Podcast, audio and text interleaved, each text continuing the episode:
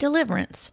It seems to be a never ending hot topic, and one that causes contention and debate among people. While some, teach, while some teach and practice mass deliverance, Hallelujah. Repeat this prayer after me. You're going to say it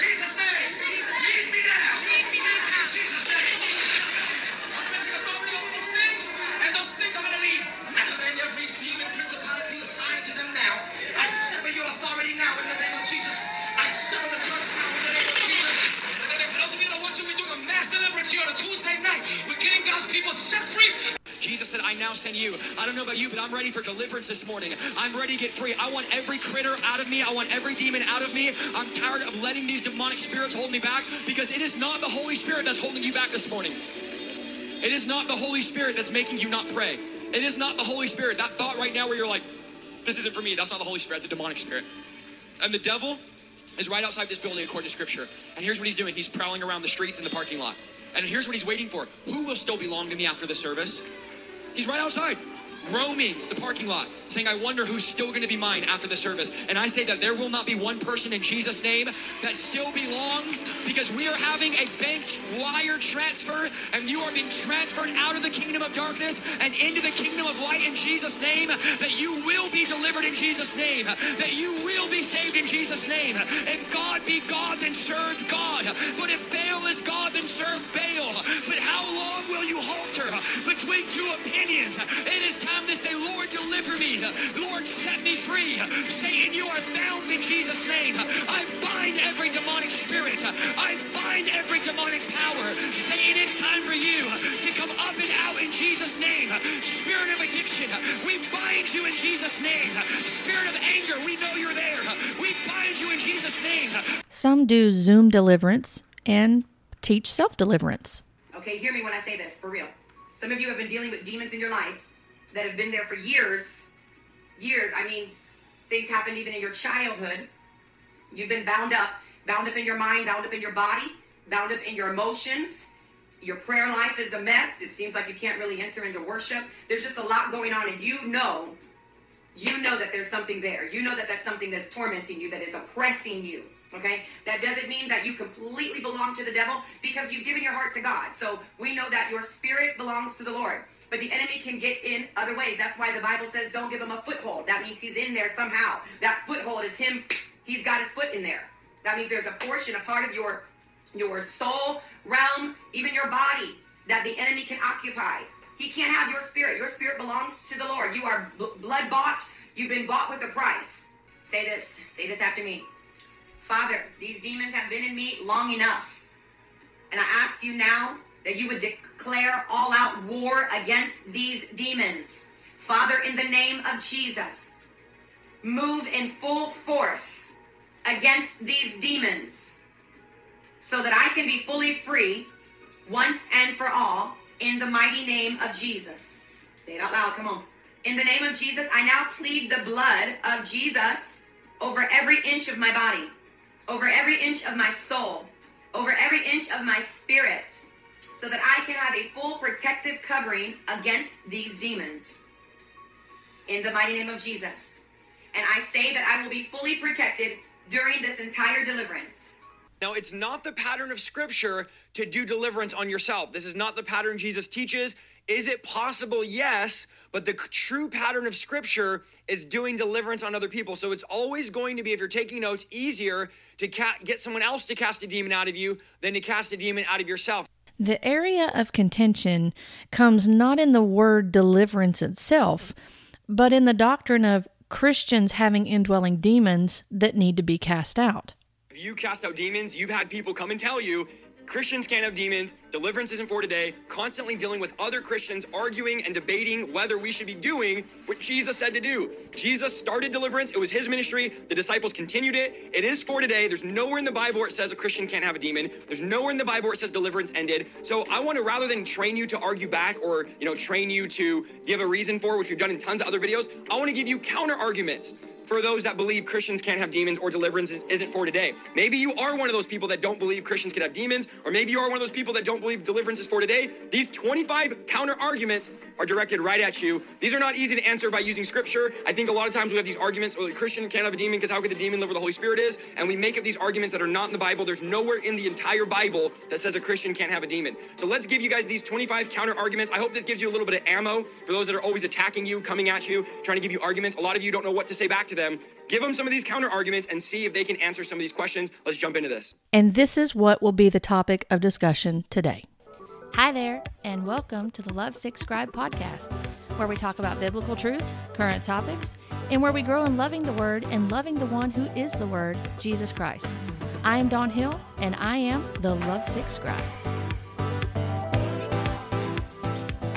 Several weeks ago, I came across a post on YouTube titled 25 Counter Arguments to Those Who Say Christians Can't Have Demons and Deliverance is Not for Today. And as I was reading through the list of questions, I decided to tackle them and to provide some thoughts for consideration as well as directing back to Scripture for understanding.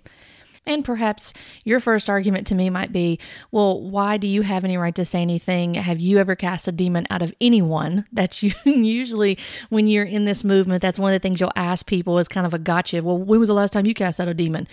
Well, I actually was a part of a ministry that uh, focused on prophetic deliverance, apostolic, hyper charismatic for almost 20 years. Uh, for those who are listening, you probably have already heard some of this but I have some experience, for lack of better words, I have some experience with this. And I also traveled overseas to on some of these trips, and there were things that happened that people said that demons came out. Now, the question is, is that true? And was the gospel preached? Was the true gospel preached when that happened? And can we go back and track these people down to see what their lives look like now to see if this was the case? Because that's anecdotal. What if I were to share with you the experience that I had, that's anecdotal. And quite frankly, that doesn't carry a whole lot of weight in comparison to what Scripture says. And the fruit of a true believer in Christ demonstrates that agrees with Scripture. That's what we should be looking at. And so we should be basing our belief and our argument on the foundation of the truth of the Word of God, not on anecdotal experience, secondhand experience, even firsthand experience, because anybody that's not a Christian can argue from experience. And experiences can be very real, but we have to take things back to Scripture. So I wanted to tackle these today the first thing I want to consider when looking at this today, Isaiah Saldivar was the one that that brought these out, and he even has a video that's a little bit older than the original texted post that he put out of these 25 questions.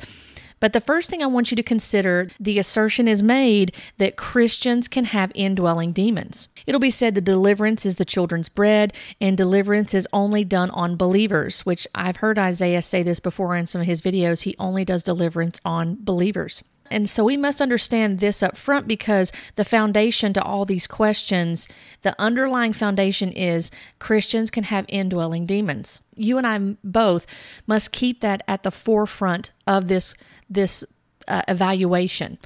And much of this comes from books written expressing this belief and from anecdotal experience. Again, if you're familiar with the series I've been doing, and it's taken me a while to do it because of just life in general happening, but I have one final set to do for Pigs in the Parlor. I have been evaluating that book. That is a very well known book in these in these movements.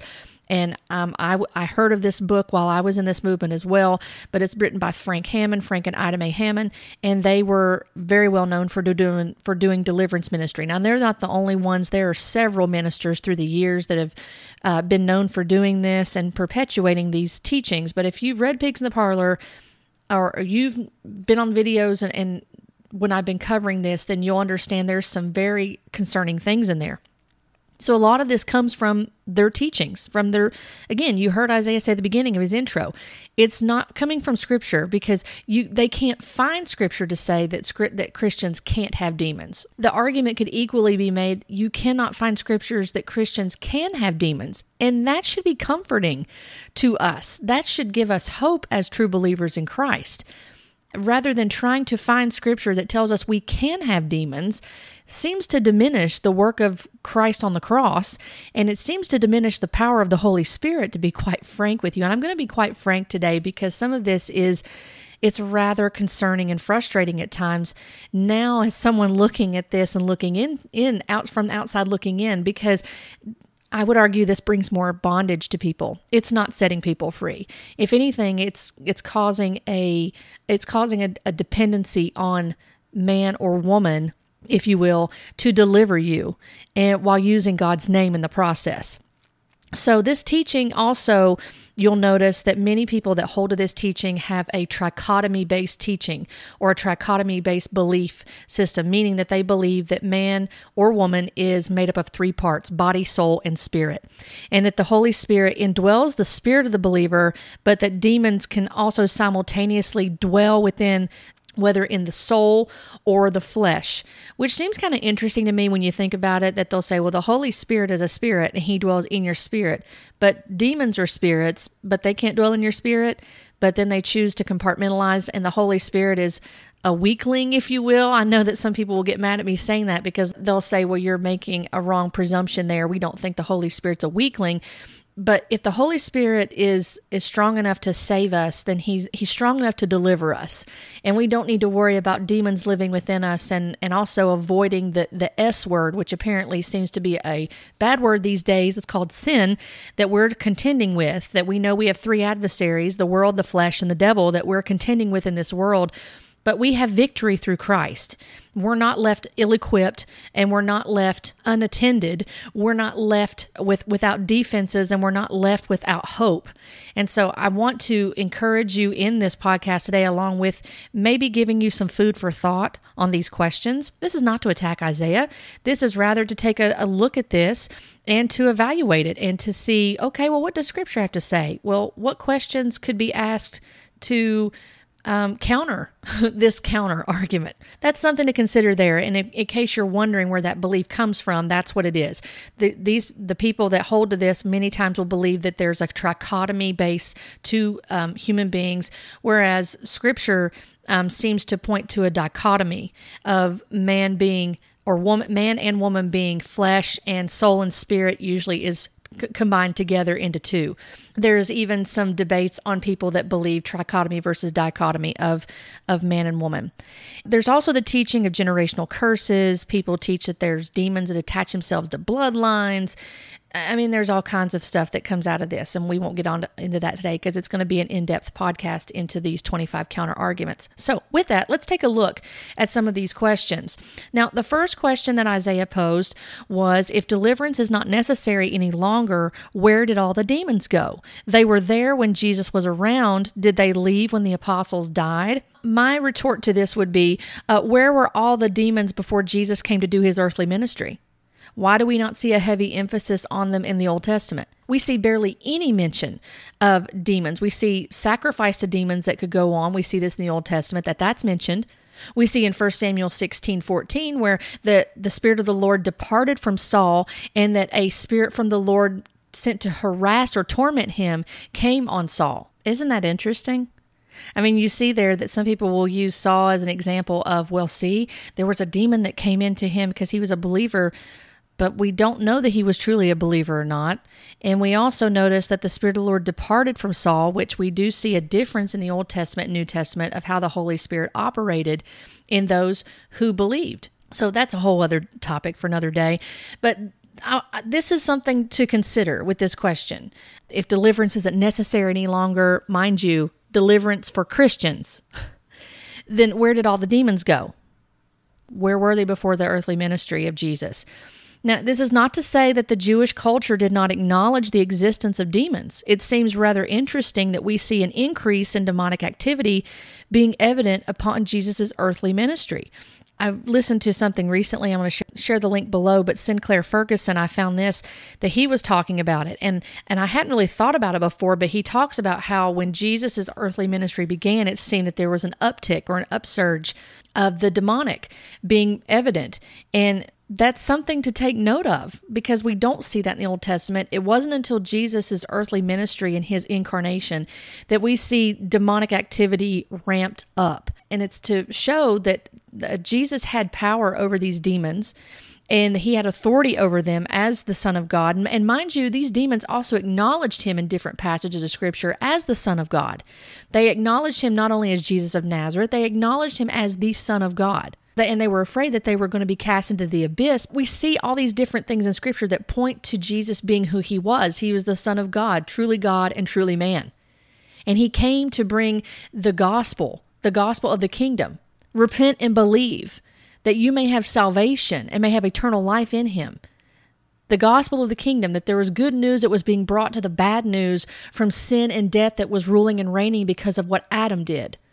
You see, there's good news in all of this. So, dear Christian, if you, for those that are truly in Christ and you've been hearing these sentiments and these teachings that you have indwelling demons that constantly need to be cast out, I hope that you'll get some comfort in this today. And I also hope that you'll evaluate yourself, first of all, to make sure that you're even in the faith, according to 2 Corinthians 13 5, to make sure that you have a proper understanding of the gospel of Jesus Christ, because that is your answer, my friend.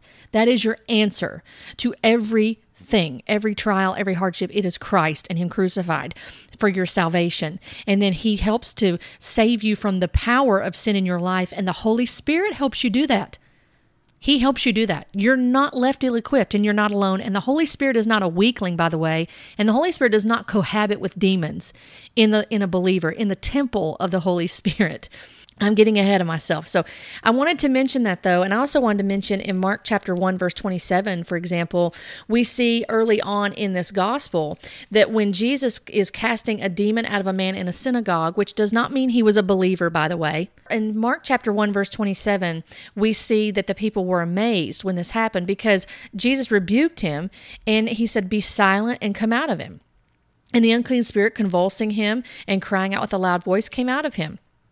The people were amazed in verse 27, so that they questioned among themselves, saying, What is this? A new teaching with authority? He commands even the unclean spirits, and they obey him. And the reason being is because in the Jewish culture at that time, if you do a little bit of digging and studying, you'll find that their belief system was very different. There were rabbis that were actually doing exorcisms during that time, but it was very different than what Jesus was doing because he was speaking from a place of authority. Whereas many of these people were using such things as magical uh, f- uh, formulas that they spoke over people and having so many people involved in the in the ritual that they believe that's what got demons out of people. And so this was not uncommon for them to see some sort of demon being cast out of people, but the thing was is that Jesus was speaking with authority and it was immediate and quick. And he had authority to do this and it amazed the people. 13 times in the in the new testament in the gospel specifically we the reference to uh, daimoniazomai which is that greek word that stands for possessed or be to be demonized in the gospels. We see matthew 4.24 that they brought the demoniacs to jesus and he healed them. It says nowhere in that passage by the way that these people were believers uh, Matthew chapter 8, verse 16, it says the same thing, same wording, that there were many people brought to Jesus and that he healed them of diseases and that he healed them free of these demons. Uh, we see in Matthew chapter 9 verse 32 that and, and as well as Matthew 12 22 that there were uh, there was a man brought to Jesus. One was mute in Matthew 9 the other one was a mute and blind in Matthew 22 the demon was uh, said to be cast out in Matthew 9 but it was not cast out in Matthew 12 according to the wording. He was just healed. Now I want you to notice something here. These men did not profess to believe because they were mute. How do we know they were believers and then we see the new doctrine of teaching in Mark chapter 1 verse 32.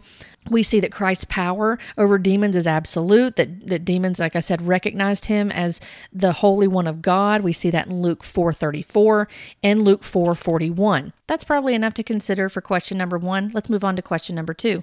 Question number two said, You believe we should obey what Jesus told the disciples to, except for when it comes to casting out demons. What else should we not obey that Jesus clearly said to do? Well, did Jesus tell the disciples to cast demons out of believers? Again, you have to go back to this understanding of the premise here. that there's a belief that Christians can have indwelling demons. Number three, Jesus told the disciples in Matthew 28 to teach them to obey everything I commanded of you. Did he mean everything by casting out demons? Well, since he brought up Matthew 28, let's take a look at Matthew 28 right there. So, Matthew 28, verses 18 through 20, this is a very well known passage. It's the Great Commission that Jesus sends his disciples to do. Matthew 28, verses 18 through 20. Actually, let's back up to verse 16. It says, Now the eleven disciples went to Galilee to the mountain to which Jesus had directed them, and when they saw him, they worshipped him, but some doubted. And Jesus came and said to them, All authority in heaven and on earth has been given to me. Go therefore and make disciples of all nations, baptizing them in the name of the Father, of the Son, and of the Holy Spirit, teaching them to observe all that I have commanded you. And behold, I am with you always to the end of the age. This was the instruction that Jesus gave his disciples. They were to go and make disciples to go and make disciples, to preach the gospel. Go and make disciples and baptize them in the name of the Father and the Son and the Holy Spirit. My question would be, and this is going to be a sensitive one Isaiah, he partners with people like Marcus Rogers. Marcus Rogers does not believe in baptizing in the name of the Father, Son, and Holy Spirit. So does he take issue with that? Does he believe that that uh, Marcus is disobeying the Great Commission, the belief of the Trinity? That's just something to consider. Matthew 7 Let's take a look at Matthew 7 real quick. So we know that, for example, in this gospel, uh, in Matthew 7, 5, 6, and 7, we see the Beatitudes. This is the Sermon on the Mount. And in Matthew 7, verses 21 through 23, it says, Not everyone who says to me, Lord, Lord, will enter the kingdom of heaven, but the one who does the will of my Father who is in heaven. On that day, many will say to me, Lord, Lord, did we not prophesy in your name, and cast out demons in your name, and do many mighty works in your name? And then I will declare to them, I never knew you. Depart from me, you workers of lawlessness. You see, mighty works are not proof of God's approval or of a true believer in Christ. It's not at all. And you can prophesy and you can cast out demons, but that doesn't mean that you know Christ the fruit of our, a true believer, of a penitent believer in Christ, of a transformed life in Christ that, that has been redeemed by the, the Savior and is filled with the Holy Spirit at the moment of regeneration. That is what marks us as a believer in Christ. It is not the, the signs and wonders that mark us, but is is what's Christ it's Christ's work that marks us as a true believer. And I would point you to Acts 19, 13 through 16. We see seven sons of Sceva that obviously we know that they weren't believers. They were operating in the name of, trying to operate in the name of Jesus. That doesn't mean anything um, as far as their fruit.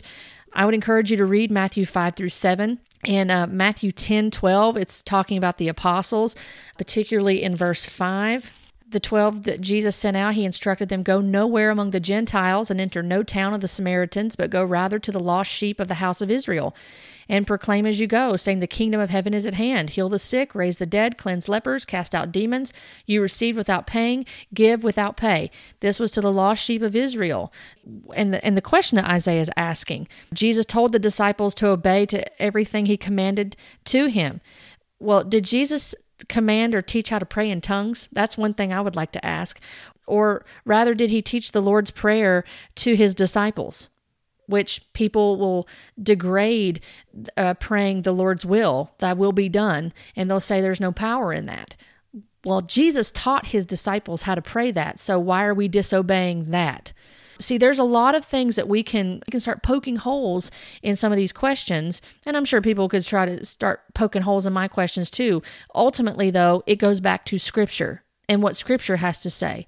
And if your experience is your the foundation you're resting upon, it's not good it's not a good foundation. If your script if your experience is contradicting or it's adding to scripture, then basically then you're going to have some issues there. And the foundation of your faith is based on the gospel of Jesus Christ. Number four, where does the Bible say demons leave when someone gets saved? My question would be where does it say every single person has an indwelling demon? Because that's making an assumption that every single human being has an indwelling demon. And scripture does not say that. Actually, what scripture does say, as I've said before, we have three enemies. The scripture tells us that the world, the flesh, and the devil are our enemies or are things that we contend with while we're in this world. And Romans 5 also makes it clear that every single one of us have this issue that we're dealing with. Verse 12, therefore, just as sin came into the world through one man and death came through sin, And so death spread to all men because all sin, for sin indeed was in the world before the law was given, but sin is not counted where there is no law. Yet death reigned from Adam to Moses, even over those whose sinning was not like the transgression of Adam, who was a type of the one to come. But the free gift is not like the trespass, for if many died through one man's trespass, much more have the grace of God and the free gift by the grace of that one man, Jesus Christ, abounded for many. And the free gift is not like the result of that one man's sin, for the judgment following one trespass brought condemnation. But the free gift following many trespasses brought justification. For if because of one man's trespass death reigned through that one man, much more will those who receive the abundance of grace and the free gift of righteousness reign in life through the one man, Jesus Christ.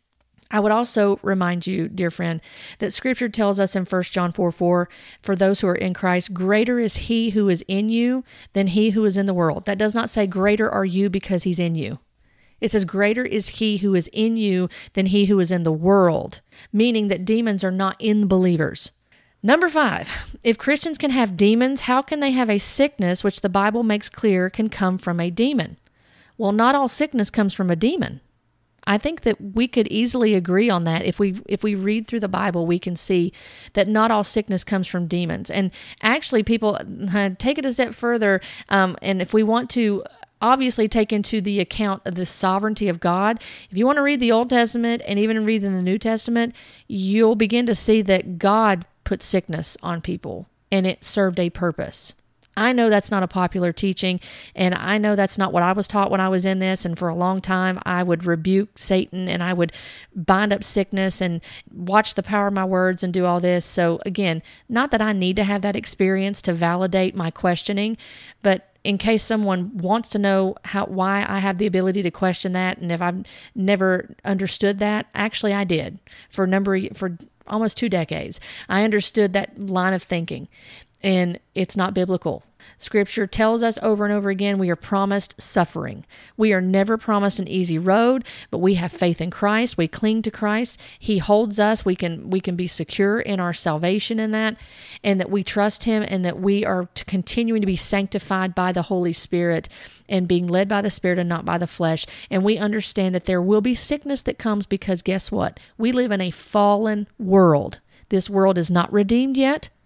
It is still under futility because of sin. Romans 8, read Romans 8. We are promised that there will be difficulties, there will be hardships. People want to quote 1 Peter 5, be so uh, 5 8, be sober and vigilant, for your enemy, the adversary, the devil, prowls around like a roaring lion, seeking whom he may devour. It might be good if we continue to read the rest of that passage. That might be helpful to see that in context, wouldn't it? Because Peter goes on to tell those who he's talking to in First Peter after verse uh, 8, he tells them, resist him. Resist who? The devil. Firm in your faith knowing that the same kinds of suffering are being experienced by your brotherhood throughout the world. And after you have suffered a little while, the God of all grace, who has called you to his eternal glory in Christ, will himself restore, confirm, strengthen, and establish you. To him be the dominion forever and ever. Amen. I would like to ask Isaiah these questions to, to this rebuttal. Why didn't Paul tell Timothy to do self deliverance? When he wrote to Timothy and told him to take a little wine for his stomach ailment, why didn't he just tell him, You need to cast a demon out of your stomach?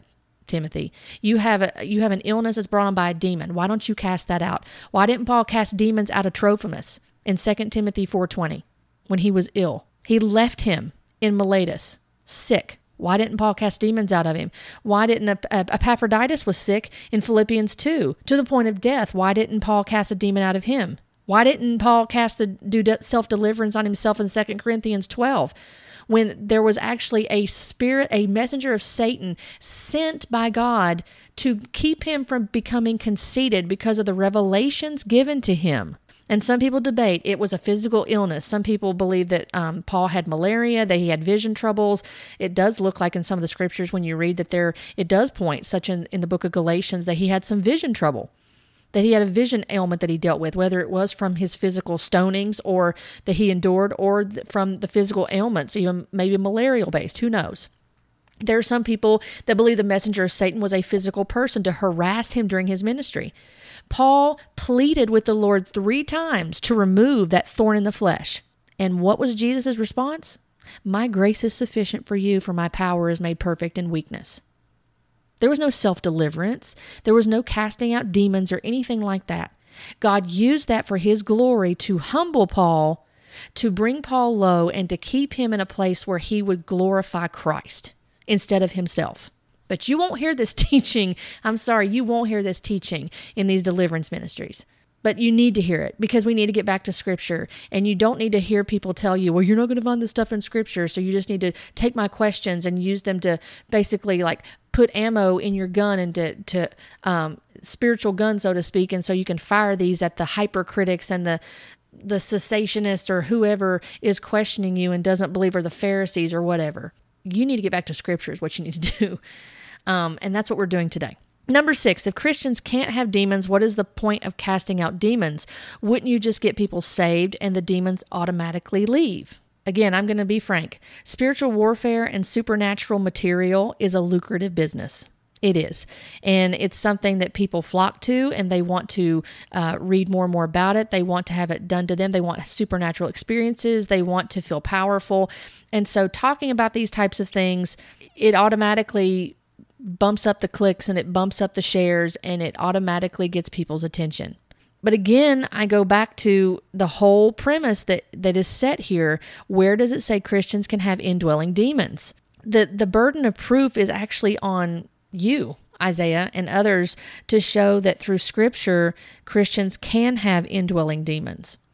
And the fact that the statement was made in the beginning that these are not based in Scripture, that these questions are not based in Scripture, and lends to experience, that sets up the premise that Scripture is not sufficient in understanding true deliverance that can only come through Jesus Christ. Because when you are arguing, again, from experience or your own authority, or from someone else's book that they've written based on their authority, but you can't go back and rest on the authority found in the Word of God, the written Word of God, then you are basically saying that Scripture is not sufficient enough for us to understand the the quote hidden deeper things or the mysteries of God or that we can't understand true freedom in Christ.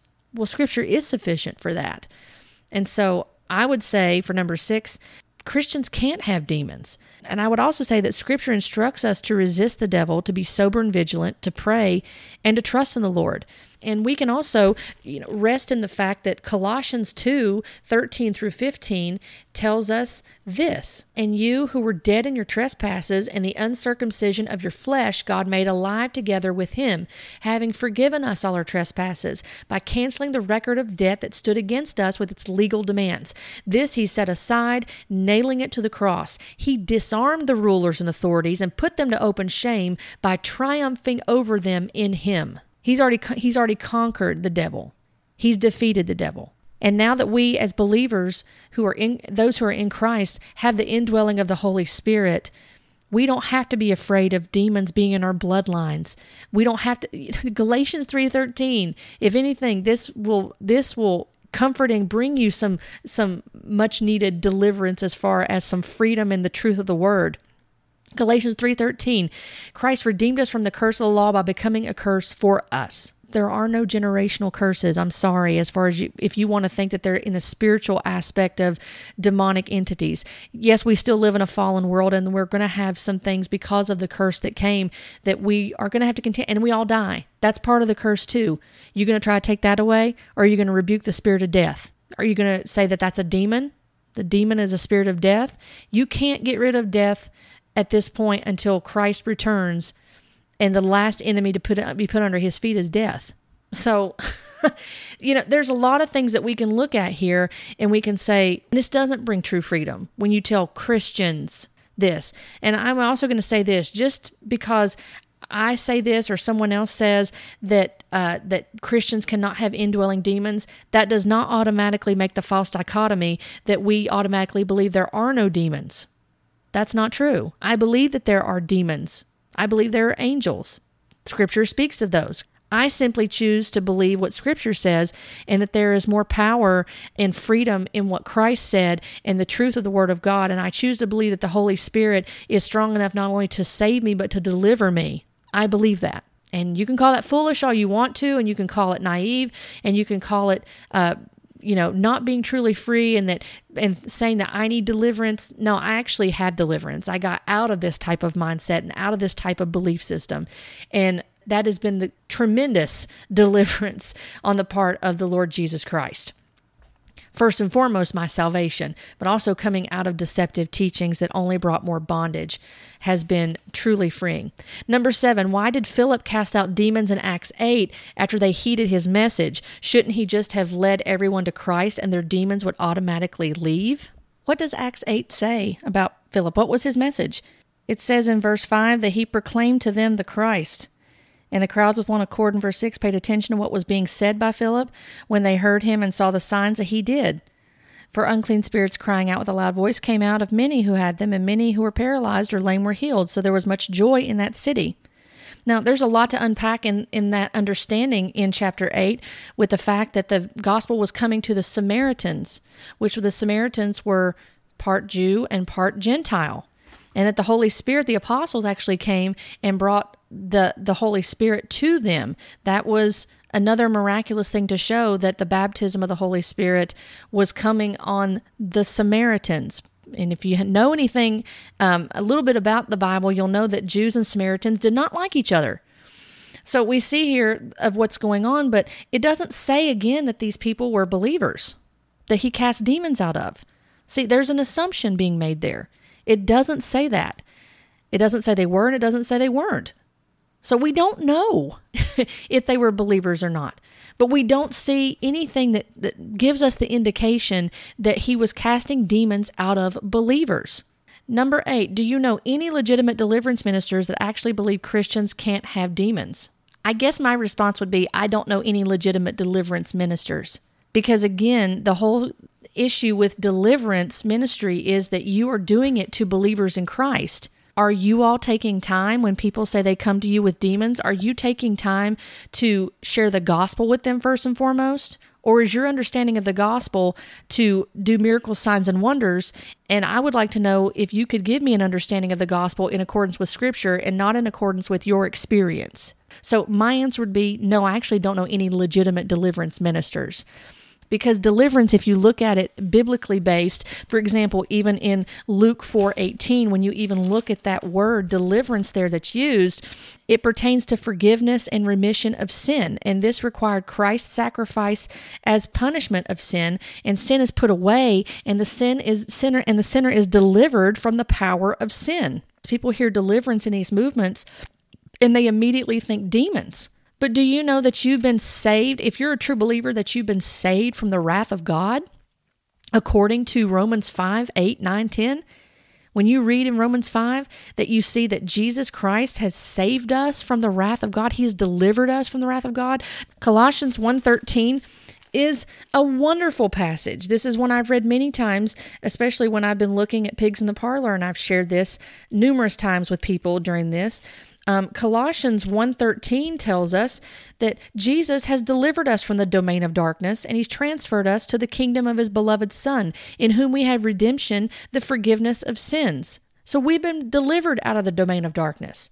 We've been brought out of darkness and into his marvelous light according to 1 Peter 2 this whole thing of saying that Christians can have indwelling demons, this is what brings contention. And rather that the answer is, well, you have demons. And when you talk to a lot of these people, you'll find everything is a demon. Almost virtually everything is a demon. Rarely will you hear the talk of sin. Now, Isaiah does talk about sin from time to time, but you will hear much more emphasis on the demonic and what it's doing is it's negating personal accountability for sin. And a lot of these people, I would dare say, if you started questioning them and counseling them biblically, you would find that they lack biblical literacy and they lack biblical discipleship.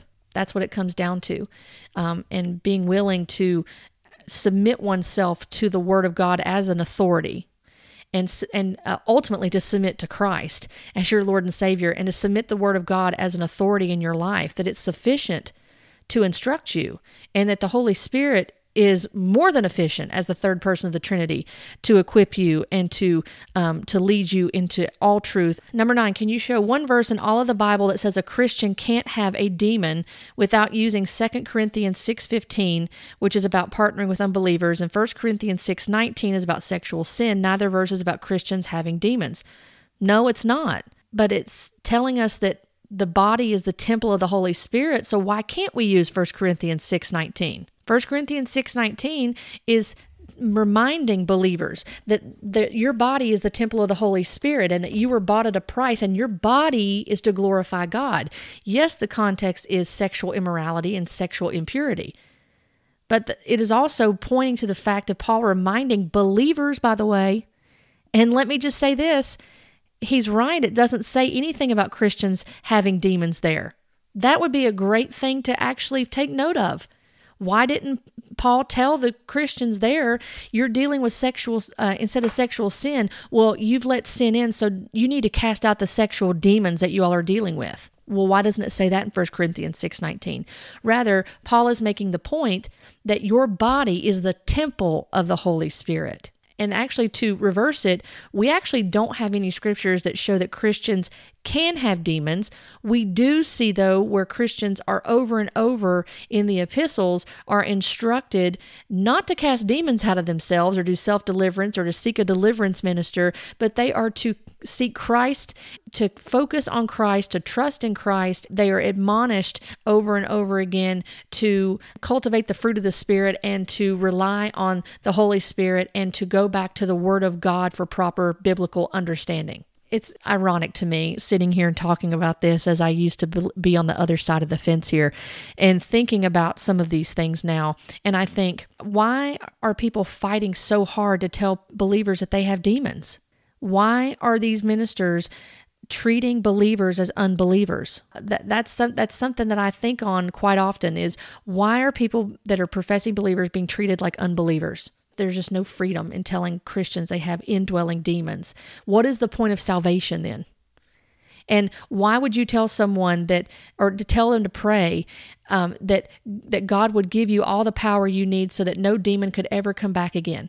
What low view of the Holy Spirit do you have that you would pray such a prayer and to think that that the Holy Spirit would cohabit with a demon? Number 10, Paul says if you have anger, you give place to the devil. That's in Ephesians 4:27. Where does the devil go if you give him a place? Well, does that say that he comes to indwell you? And another question is when if you're giving a foothold to Satan or giving a place to Satan, is Satan omnipresent? He's not omnipresent. He's not like God. He's not the antithesis of God. One thing to consider here is that the devil is the little g, the little god of this world.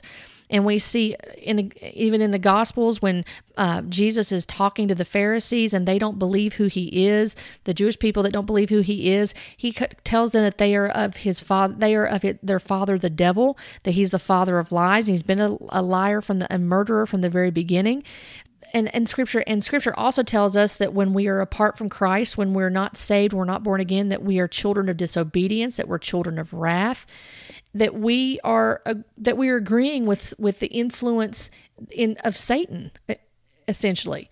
That we are agreeing with him because he rebelled against God he sinned against God and Adam and Eve followed suit. They listened to the serpent Eve listened to the serpent instead of listening to Adam. And isn't it ironic, too, when you think about even in Genesis, when God comes and he says to them, What have you done? And he says to Eve, What have you done when she ate the fruit? And she says, What's the first thing she says? She doesn't take responsibility. She blames the devil. Just like in these deliverance ministries, it's always, well, the devil made me do it. The serpent deceived me. Again, please go back to scripture. When Paul, when he asked this question about not giving, that if you have anger, you give place to the devil. We know that anger is a, Galatians 5 talks about fits of anger are works of the flesh and that those who operate in these things will not inherit the, the kingdom of God what is the answer for those of us who are in Christ? It doesn't mean that we have to continue to go to get deliverance from a demon. We have a high priest who is ever interceding for us. Hebrews tells us this. We need Christ interceding for us. We need the Holy Spirit to help us. We are told every day, the Lord's Prayer even tells us that we that we are repenting every day. Forgive us our trespasses as we forgive those who trespass against us. Thank God for the Holy Spirit who truly abides who abides in true believers because he will convict us and he will bring us to repentance in that and further uh, propel us to turn to Christ in the midst of our weakness. and ask Him to strengthen us and to forgive us and to continue to renew our minds with the Word of God, that His Word would be written on our hearts and that we would continue in that fellowship with Him and be truly changed. And that change can only come through through Christ. Number 11, if Christians can't have demons, how did Satan fill Ananias' heart in Acts 5 after being filled with the Holy Spirit in Acts 4? Well, we don't see that he was actually filled in Acts 4. There's some debates that some people will say, well, Ananias was a believer, Ananias and Sapphira were believers, or they weren't believers. But regardless, they lied to the Holy Spirit, who's the third person of the Trinity. And also, to say that he filled Ananias' heart could simply mean that Ananias was being influenced, outwardly influenced, and that his sinful desires were being fed by that, that was an agreement with how Satan would be. It doesn't say anywhere that he indwelled Ananias. It might also be sobering to go back and read Acts 5 and to see what happened to Ananias and Sapphira under the new covenant before the Holy Spirit and to wonder were they believers, were they not believers? Because there's a but at the beginning of, of Acts 5 as well. So we have to wonder were these people truly believers, were they not believers? But it doesn't say anywhere that they were that they were filled with Satan, and it doesn't say Sapphira was. Uh, Peter only says this to uh, Ananias. So, and they were both killed because of what they did. Number 12, Satan entered Judas. He was an apostle but not a Christian. Yep, uh, there's nowhere in Scripture that says that Judas was a believer. Judas was selected by Christ himself as an apostle to fulfill Scripture, to fulfill prophecy for his betrayal. Judas was selected by Jesus Christ himself to fulfill this. So, for example, when you read in John 6 and beginning in uh, verse 60, after he talks about the eternal life and eating his flesh and drinking his blood, and um, what what that meant and many people getting very offended by what he said even the disciples said it was a hard saying and asked who could listen to it. And Jesus uh, knew that they were grumbling, and he said to them, Do you take offense at this? Then what if you were to see the Son of Man ascending to where he was before? It is the Spirit who gives life, the flesh is no help at all. The words that I have spoken to you are spirit and life, but there are some of you who do not believe. And in parentheses, it says, For Jesus knew from the beginning who those were who did not believe and who it was who would betray him. And then he goes on to say in verse 70, after they're talking to him, he says, Did I not choose you, the twelve, and yet one of you is a devil? And he spoke of Judas, the son of Simon Iscariot, for he, one of the twelve, was going to betray him. In Acts 1, we see that Peter talks about when they're casting lots to replace Judas. We see that he mentions about Judas going to his own place. So, no, Judas was not a believer. There's nothing in Scripture that, that would even remotely point to the fact that Judas was a believer in Christ. He was chosen to fulfill the prophecy of Scripture for Jesus to be betrayed. And Jesus knew this because he's the Son of God. Number 13, do you have one Bible instance where demons left when someone got saved? This is another rewording, another redundancy. You're assuming, again, you're assuming that every single person has a demon. And you're also assuming that believers still have demons indwelling them. There's nothing in scripture that that indicates that. Number 14, do you have any scripture to show deliverance is not for born again believers? honestly, I think that's a rewording to a certain point of number 13 and maybe one or two others before. But deliverance, again, when you look at that word, it can have uh, one or two different meanings. The main meaning of it is the forgiveness of sins, to be saved, to be rescued from from something. I mean, you see this in the Old Testament. The deliverance was was given to people, God's people, at different times. They were, were delivered from calamity. They were they were rescued from danger. That's a type of shadow of being delivered from sin. Um, when they were delivered, the Israelites were delivered out of Egypt. Egypt could easily be a type and shadow of the worldly way of the sin. And the Israelites, God's people, were delivered out of that. He rescued them. And so when we hear this word deliverance, it's not it's not isolated to automatic, well, it's just from demons. You're actually again you are delivered from the wrath of god. You are delivered from god himself if you want to think of it that way before you come to christ when you come to christ. When you come to christ you are saved from the wrath of god. You're delivered from it because of christ's atonement on the cross you're delivered from the penalty of sin In this world, you are delivered from the power of sin by the Holy Spirit. And someday you are going to be saved slash delivered from the presence of sin, which is when you'll be glorified. This is all good news. But sadly, the deliverance ministry in this, telling Christians that they have demons, that's not good news. Number 15, if deliverance isn't for believers, wouldn't the demons come back seven times worse? He is referencing here Matthew 12, 43 through 45. First of all, when Jesus is making it clear that he's the strong man, as you read earlier on, Jesus is the strong man that binds Satan and that he has power over Satan. He goes on in this passage in 43 to say, When the unclean spirit has gone out of a person, it passes through waterless places, seeking rest, but finds none. Then it says, I will return to my house from which I came. And when it comes, it finds the house empty, swept, and put in order.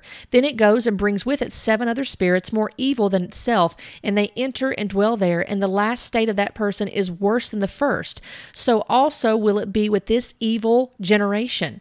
He's speaking to the Pharisees there. And this was also during the time when Jesus had yet to to die, to be resurrected and to send the comforter, to send the helper, the Holy Spirit to indwell believers in Christ. If deliverance isn't for believers, wouldn't the demons come back 7 times worse?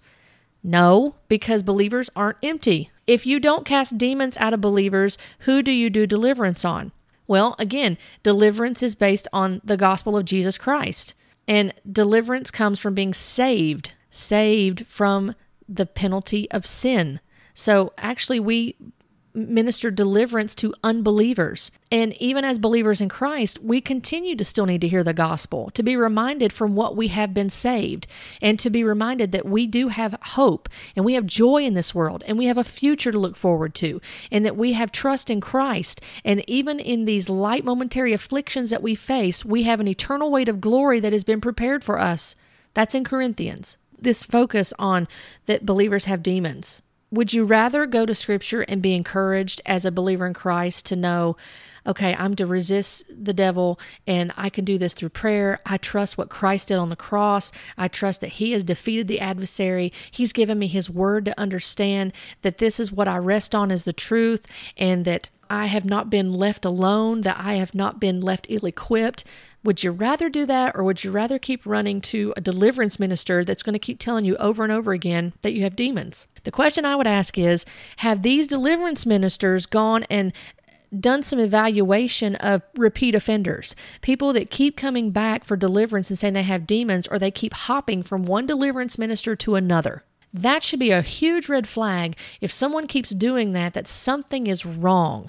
First of all, that there's something wrong with that person's understanding of the gospel. They maybe have never heard the gospel. See, these are things they need to consider. And this goes on. People hop from deliverance minister to deliverance minister looking for freedom and instead they need biblical discipleship or maybe they need to hear the gospel first and foremost and to understand what it means to be saved and then understand sanctification and sit in a good solid bible teaching church that's going to equip them and help them to understand what it means to be a believer in christ and to be a fruitful believer in Christ and at what true victory looks like. And true victory doesn't look like that you have a life that that you never have problems and that you never struggle and that you're never faced with another temptation in your life ever again. And true freedom doesn't mean that you're not going to have to resist the enemy in this world and that you're not going to um, have to battle with sin every day or that you're not going to have thoughts you shouldn't have or things, but that you can come to the throne of grace or that you can come before the Lord and that you can repent and that you can ask God to help you by the leading of His Holy Spirit and not be condemned. Those who are in Christ, Romans 8, therefore there is no, therefore no, no condemnation for those who are in Christ Jesus. Oh, there's such good news in the gospel. If only we would trust the word of God. If only we would trust the word of God. Instead, we're going, and there's nothing wrong with reading other people's books. Just hear me on that. There's nothing wrong with reading good, solid, good books that people are gleaning from, and they're pointing you back to scripture and pointing you back to the truth of the word and giving you some nuggets to, to chew on or to digest from the word and for and to stir your hunger to be a student of the word. But there, it is very sad in this day and age when we are relying on prophetic words on online sites. We are relying on other people's books for revelation when we have, when what we need is proper illumination of the Word of God. That is what is lacking. Everybody wants something new and something fresh, and we want something exciting and something riveting and something that gives us a, a goosebump experience and gives us something that we can tangibly feel or taste or see or touch. Whereas we should be opening our Bibles every day and reading the Word of God and feasting on the Word of God and saying, God, your Word is enough to equip me to help me to understand, to walk and be trained in righteousness and to be re- reproved and rebuked and corrected and instructed. And it's enough for me to to desire fellowship with you every day and that the Holy Spirit, I trust the Holy Spirit who dwells within me, is going to illuminate the word to me to where I have understanding and I'm going to walk in your ways and I want to glorify you in all that I do. And even if that looks like a normal everyday life where I'm a mother that is glorifying you, I'm raising children that are godly and under the admonition of the Lord, I'm um, serving others, I'm testifying of you, and above all, I have true fellowship with you because I'm in your word and I'm doing what you're saying to do, not because I feel like I have to or out of obligation. It's because I desire to as your child and as your servant. Instead, what you will find is that it will just be a perpetual hamster wheel doing this, and you'll never feel free.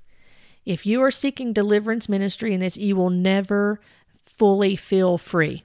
There will always be that nagging thought in the back of your mind going, Well, what if I do this? I'm having this problem. I, I need to go back and look at my bloodline to make sure that there, one of my ancestors didn't do something that let a demon in, or I haven't done this or that. Go before the throne of grace. Rest, read the Bible, and rest in God. Rest. Rest in God. It doesn't mean be lazy. It means rest and trust in Him. Be content with what Christ has done. Be content and rest in that. Glean from His Word and understand it every day and, and trust in it. Trust in His Word because it's true. Number 17, why do you think it's okay to pick and choose which of Jesus' commands we obey? Again, that's a redundant question. He asked that early on. I believe that was in Numbers 2 and 3. Uh, number 18, why don't you accept the testimony of Christians who say they were delivered after they were saved? Now, I this is going to be a really touchy one and and this I mean no disrespect in saying this at all. I I do not. The question could easily be asked, why don't you accept the testimony of Roman Catholics when they say that they've had these supernatural experiences? Um, why don't you accept the testimony of Mormons when, when they say that they've had prophecies and they've had supernatural experiences and they speak in tongues? Why don't you accept the testimony of witches and warlocks when they say that they've tackled demons? Why don't you accept the the the claims of other religions that cast out demons. Hindus do, shamans do, uh, they do in Taoism, uh, Native Americans, African witch doctors, Judaism, Islam. A lot of these religions have testified of personal experiences of casting out demons and doing exorcisms. Do you accept their testimony? to say they were delivered after they um, after they had an exorcism done? And that may not seem like an equal question, but I believe it is. Because if you're going to say that we had to accept the testimony of hundreds of thousands or millions of people and they're saying these things, but we're not allowed to test it, then again, that's not biblical. Did Jesus tell us that we're to test to know people by their fruit? We can't just, we have to inspect fruit and test it, right? So if you want us to obey, like what you said in a couple different questions about, do you think it's okay to pick and choose which of Jesus' commands we obey? I believe it's biblical to obey the instruction to test everything, to uh, examine fruit, to, to test fruit, to see where it comes from, to inspect it, to evaluate and make sure that something is lining up with the Word of God. And so I don't accept everybody's testimony. And case in point, I don't accept my own when I was in this movement of hearing the voice of God for myself, of thinking I was getting extra biblical revelation, of thinking I was having all these supernatural encounters that I couldn't verify or validate, and then trying to say that God told me this, God told me that, the Lord said this, the Lord said that, taking the Lord's name in vain and saying those things, and also um, not having the proper reverence for the name of God when when saying these things. I've had to reject a, a good amount of things that I came out of because they didn't line up with Scripture. And I either had to choose my experience or I had to choose what Scripture had to say about it. And I chose Scripture. that experience was real and I felt something or it actually did happen, that doesn't mean anything.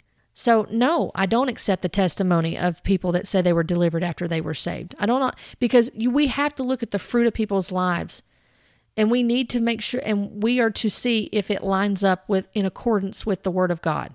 Number 19, can you give one verse showing how deliverance changes after Pentecost? Well, deliverance isn't mentioned much even after, uh, as far as demons coming out of people, it's not mentioned a whole lot. And even still, that was not a huge emphasis on, on Christ's ministry.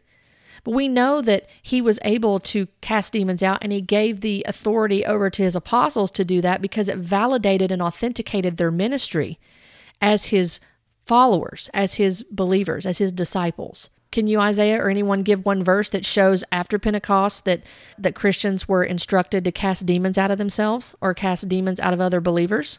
Number 20, when did the demons from your unsaved life ever come out? Again, this is assuming everybody has demons. I'm sorry to reiterate this, but again, redundancy in questions. When did the um, demons from your life come out, Isaiah? I mean, we could we could turn this question around and ask other people this. How do we know that these deliverance ministers don't have demons? Who's done deliverance on them? How often are they getting deliverance? Are they making sure that they're not letting demons in on a daily basis? This is again making the assumption that everybody has demons Number 21, can you show in the Greek language the difference between oppressed and possessed? Nope, because I'm not a Greek scholar and I'm not really sure how that's relevant to this discussion because you automatically believe uh, that that Christians can be in that physically indwelt by demons. Now, you could make the distinction of saying that as far as if you want to go a little bit further in possession, technically Satan doesn't own anything. Um, God does. So I mean, we can go there, but I'm not a Greek scholar, so I can't broach number 21. Sorry. Number 22, can you show one place a demon was only on someone and not in someone? Did Jesus ever cast demons off of people? I know that there's some people that um, make that distinction that they'll say that a demon can be attached to someone on the outside and some people haven't take issue with this because they believe well if you say well you can be outwardly influenced you could certainly be outwardly tempted to sin and to do things that you shouldn't. But he doesn't believe that. And those that hold to this don't believe that. They believe this is kind of like a, a gotcha question, I, I think, because their belief is, well, the Bible doesn't say that, that, that people were indwelt with demons or they were demonized. So we know that believers, we are in this world, but we're not of this world. And we have the Holy Spirit dwelling within us who abides not only with us, but in us we see here that when people hold to this position, again, Christians can have indwelling demons. They can't be on them, and uh, they have to be in them, and uh, trying to get you in a have a little gotcha moment in number twenty two. No, I don't know of a place where it says that they're only on someone and not in someone, but that again goes to your belief that that believers can have indwelling demons. And there are those of us that no longer believe that or have never believed that. Uh, for those that hold that position that have never believed that, I no longer believe that that Christians can have indwelling demons. But I do believe that there are because we live in this world, and the God, the little G, the God of this world, can certainly influence people. He can tempt to do things and to try to deceive. We have the Holy Spirit dwelling within us that will help us. I'm sorry if I'm not answering that question very well, and it's quite possible at times that I'm not answering them as most people would like. Um, so forgive me for that. Number 23, can you show one place in Scripture that casting out demons was only for the apostles? Well, we do see some, such as Philip, as was mentioned in Acts 8 earlier in one of the questions, that he was casting out demons, but he was also under the authority of the apostles. So when you do see this take place, you see this happening with those that were under the authority of the apostles. Now, we do see um, also in the gospel, and it escapes my memory right now, but there was also someone who was casting out demons and the disciples were upset and they pointed it out to Jesus. So he was, this person was not one of the disciples. So we do see that. But we also see that, um, again, in, in Matthew 7, we see that there are people that were not apostles that were claiming to cast out demons and they did not know the Lord. Um, so we do see some examples of that. His question was can you show one place in scripture that casting out demons was only for the apostles? When it was truly done it was under the apostolic authority which came back through jesus christ who is the chief apostle um, Mark 16, number 24, Mark 16 says, All who believe will cast out demons. Does that verse no longer apply to us? And if so, where does the Bible say that no longer applies? Well, Mark 16, 15 through 18, actually, Mark 16, 9 through 20 is called what, what is known as a textual variance. That is one of the scriptures, um, in addition, for example, in John 8 with the, the account of the woman caught in adultery. That is another textual variance. And there's another one in first john if i'm not mistaken. There's a couple of different textual variances meaning these particular passages are not found in the oldest manuscripts that are found in in the greek for the new testament and so when they're not in the oldest manuscripts they will put these in brackets depending on the um, translation that you're reading and they'll make note of it and so there are some scholars who will argue from this point and they will say, well, these are not in the oldest manuscripts. And so we really can't say for certain if, for example, Mark really wrote this in Mark 16 or if someone else added this. Now, I want to throw this out here again, just for consideration and food for thought. When I was reading Mark 16, and if I'm misreading it, someone can please feel free to um, bring some correction my way. Mark 16, when I when you read it in context, beginning at verse 14, uh, with, this is the Great Commission here. And it says, Afterward, Jesus appeared to the eleven themselves as they were reclining at table, and he rebuked them for their unbelief and hardness of heart, because they had not believed those who saw him after he had risen. And he said to them, Go into all the world and proclaim the gospel to the whole creation. Whoever believes and is baptized will be saved, but whoever does not believe will be condemned. And these signs will accompany those who believe. Now, what did he just do in verse 14? He rebuked them for their unbelief. So, who's the audience here? It's the 11 disciples. Now, when I read this in context, now it makes perfect sense to me. I think, because I always heard it was Mark 16, 15 through 18. Those were the verses that were quoted to us for years. But if you take time to read verse 14, it, it begins to become clear who he's talking to. These signs will follow those who believe. Well, he just got done rebuking his disciples for unbelief. So it seems as if that he's talking to the disciples, and these signs will accompany those who will believe, who will come out of their unbelief. In my name, they will cast out demons, they will speak in new tongues, they will pick up serpents with their hands, and if they drink any deadly poison, it will not hurt them. They will lay their hands on the sick, and they will recover. So there's not a well, they might they they may have a partial deliverance. They may they, it's it's a progressive deliverance. We don't see that anywhere. Where's the where does the Bible say that there's progressive deliverance for those like Isaiah and others that teach that? That you may have to have more than one deliverance session. Where is that taught in Scripture? Uh, I've heard other people mention this too, so this is not my own thought or question.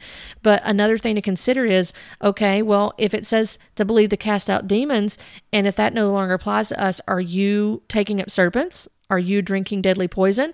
Because some people will take the first part of Mark uh, 16, 17, and they'll say that's literal, but then verse 18, they'll say that's allegorical or um, that's that's a uh, metaphorical. We're not really supposed to take up serpents or drink poisons. Well, then we're not really supposed to uh, cast out demons either or speak in new tongues.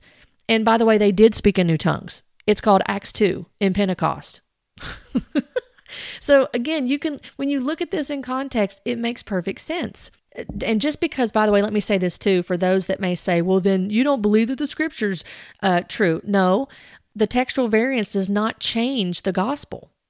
So the textual variances that are noted in scripture that are not in older manuscripts if you don't see this in the older manuscripts, it doesn't change. That doesn't mean it changes the authenticity um, of the scripture, the the the inerrancy of the scripture, and it doesn't change the gospel. So these textual variances don't affect the the gospel. They don't affect the fundamental belief and the fundamental teaching of the gospel of Jesus Christ. Lastly, the only method in scripture of getting demons out of people was casting them out. If we are not supposed to do that today, what is the method according to scripture to get demons out of people? The gospel is the answer. The gospel is the answer. Even if you were dealing with someone that you believed was demon possessed, um, the gospel is the answer the gospel of Jesus Christ. Now, I know that there are, you know, when you get into third world countries, and I've been to those that Um, there are some people that are stories, and again, these are anecdotal, so we don't know. These are secondhand accounts, so we don't know because it can't be verified. Of missionaries being put in positions where they had to cast demons out of people or uh, alleged supernatural things that happen. We know that God can do supernatural things and he he can do whatever he wants in the confines of his own word that he has established. God can do whatever he wants. But the thing is, is that that's not normative. And so what we've done is we've made the we've done we've made things like this normative and then we've taken other people's extra biblical revelation and we've made it the truth for people to stand upon. So my answer to him to getting demons out of people is the gospel. The the deliverance that's a children's bread is the gospel of Jesus Christ. It's the gospel. And I will stand on that and that's a hill I'll die on. It's the gospel of Jesus Christ. There's a few thoughts I want to give you to also to consider here. R.C. Sproul had this quote I came across. If a person indwelled by the Holy Spirit can at the same time be sovereignly controlled by an evil spirit, then our redemption is meaningless. And I agree with that statement. Because the thing that I find now when I look at deliverance ministry, the issue with this teaching is a dependency upon the deliverance minister rather than upon Christ. And I go back to the question how many re- repeat offenders are there in in these types of ministries? How many people are going up to be delivered? How many people are getting on these zoom calls? How many people are getting on these webinars or on the facebook lives and they're thinking that they need deliverance done when maybe they have never even heard the gospel to begin with? They prayed a prayer they walked down an aisle and they thought it was a done deal said and done. And there is no sinner's prayer by the way. And they think that that's it and they don't go to church, maybe. Maybe they do, maybe they don't. Maybe they go to a church that doesn't teach sound biblical doctrine. Maybe they have no understanding. They haven't been fully, uh, they haven't been properly discipled in Scripture. Maybe they don't even take time to read the Word of God or to listen to the Word of God daily so that, that their minds can be renewed. There could be a lot of different factors in this, but the issue with this teaching that I find is so dangerous among other things, is that you are having a dependency upon a deliverance minister. I mean, where do you see in scripture that people um, schedule their deliverance session? Where is that? Because they will do Zoom calls and schedule Zoom calls to do deliverance on people. So, deliverance is not that pressing that you need to do it immediately, that you want to schedule Zoom calls that you want to do mass deliverances on people. Where do we see that in scripture? That believers were gathered and that they did mass deliverance. Where do we see self-deliverance? That is that is a reliance upon you as being your own savior and just using the name of Jesus. You see, I, I'm thankful when I think about the things that, that I that came out of. I'm thankful when I face trials and even sin in my life. I do not run to a deliverance minister to talk to me like an unbeliever and to keep me in further bondage. Now, I actually go to the deliverer, Jesus Christ. I approach the throne of grace and I do what 1 John 1 9 says to do. If we confess our sins, he is faithful and just to forgive us our sins and to cleanse us from all unrighteousness. I'm, I'm thankful as I continue to read in First John into chapter 2 when I understand that I have an advocate with the Father, Jesus Christ the righteous, and that he is the propitiation for my sins and not for mine only, but also for the sins of the whole world. And by this I know that I have come to know him if I keep his commandments. Those things are comforting to think about. I take great comfort in uh, uh in thinking on 1 John 5:18. We know that everyone who has been born of God does not keep on sinning, but he who was born of God protects him, and the evil one does not touch him. I take great comfort in those passages. I take great comfort in having proper biblical understanding that grows more and more every day, and the correction that the Word of God brings by the power of the Holy Spirit to know and understand His Word better so that I may glorify Christ. And I don't have to live in fear. I don't have to live in fear of a demon in a bloodline or anything else like that because Christ is sufficient. He is sufficient. His work is sufficient. His Holy Spirit is greater than any demonic entity, and He is not going to cohabit with a demon. And so, if you are one that has taken stock in the deliverance ministry, I urge you go back to Scripture. Make sure you have heard the gospel of Jesus Christ. That is the place you need to start first and foremost. make sure that you have heard the gospel of Jesus Christ, the death, burial, and resurrection of Jesus Christ, why he died on the cross. What has he saved you from? What does it mean to be born again? Repent and believe. If you confess with your mouth that Jesus is Lord and believe in your heart that God raised him from the dead, you will be saved. Romans 10 9 and 10. Your faith is by grace through Christ alone. You don't need to fear if you are a believer. You do not need to fear a demon residing in you. Be honest enough to ask yourself who is your dependency on? Is it upon Christ or is your dependency upon getting to the next meeting that this deliverance minister has so that you think that you can be free from the alleged demon that's in you? Or if you really know Christ at all.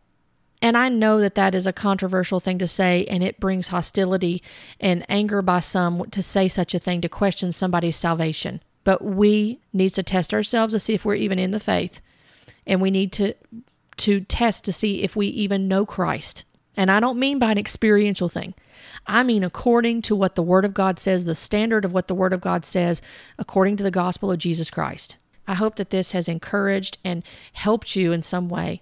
2 Corinthians 3:17 says where the spirit of the Lord is, there is liberty. And my friend, if the Holy Spirit is residing in you, then there's no bondage within you that he can't overcome. And you don't need deliverance ministry for that. You don't need a devil cast out of you. Where the Spirit of the Lord is, there is liberty. Ponder on that and get back to the Word of God. Be blessed today by the truth of God's Word. Thank you for joining me on this podcast. If you would like to connect with me, you can find me on Facebook and on Instagram at Lovesickscribe. And if you enjoy reading, feel free to hop on over to lovesickscribe.com and subscribe to my blog. I've enjoyed being with you today, and I look forward to our next time together as we talk about biblical truths, current topics, and we continue to grow together in loving the Word and loving the one who is the Word, Jesus Christ. Blessings to you.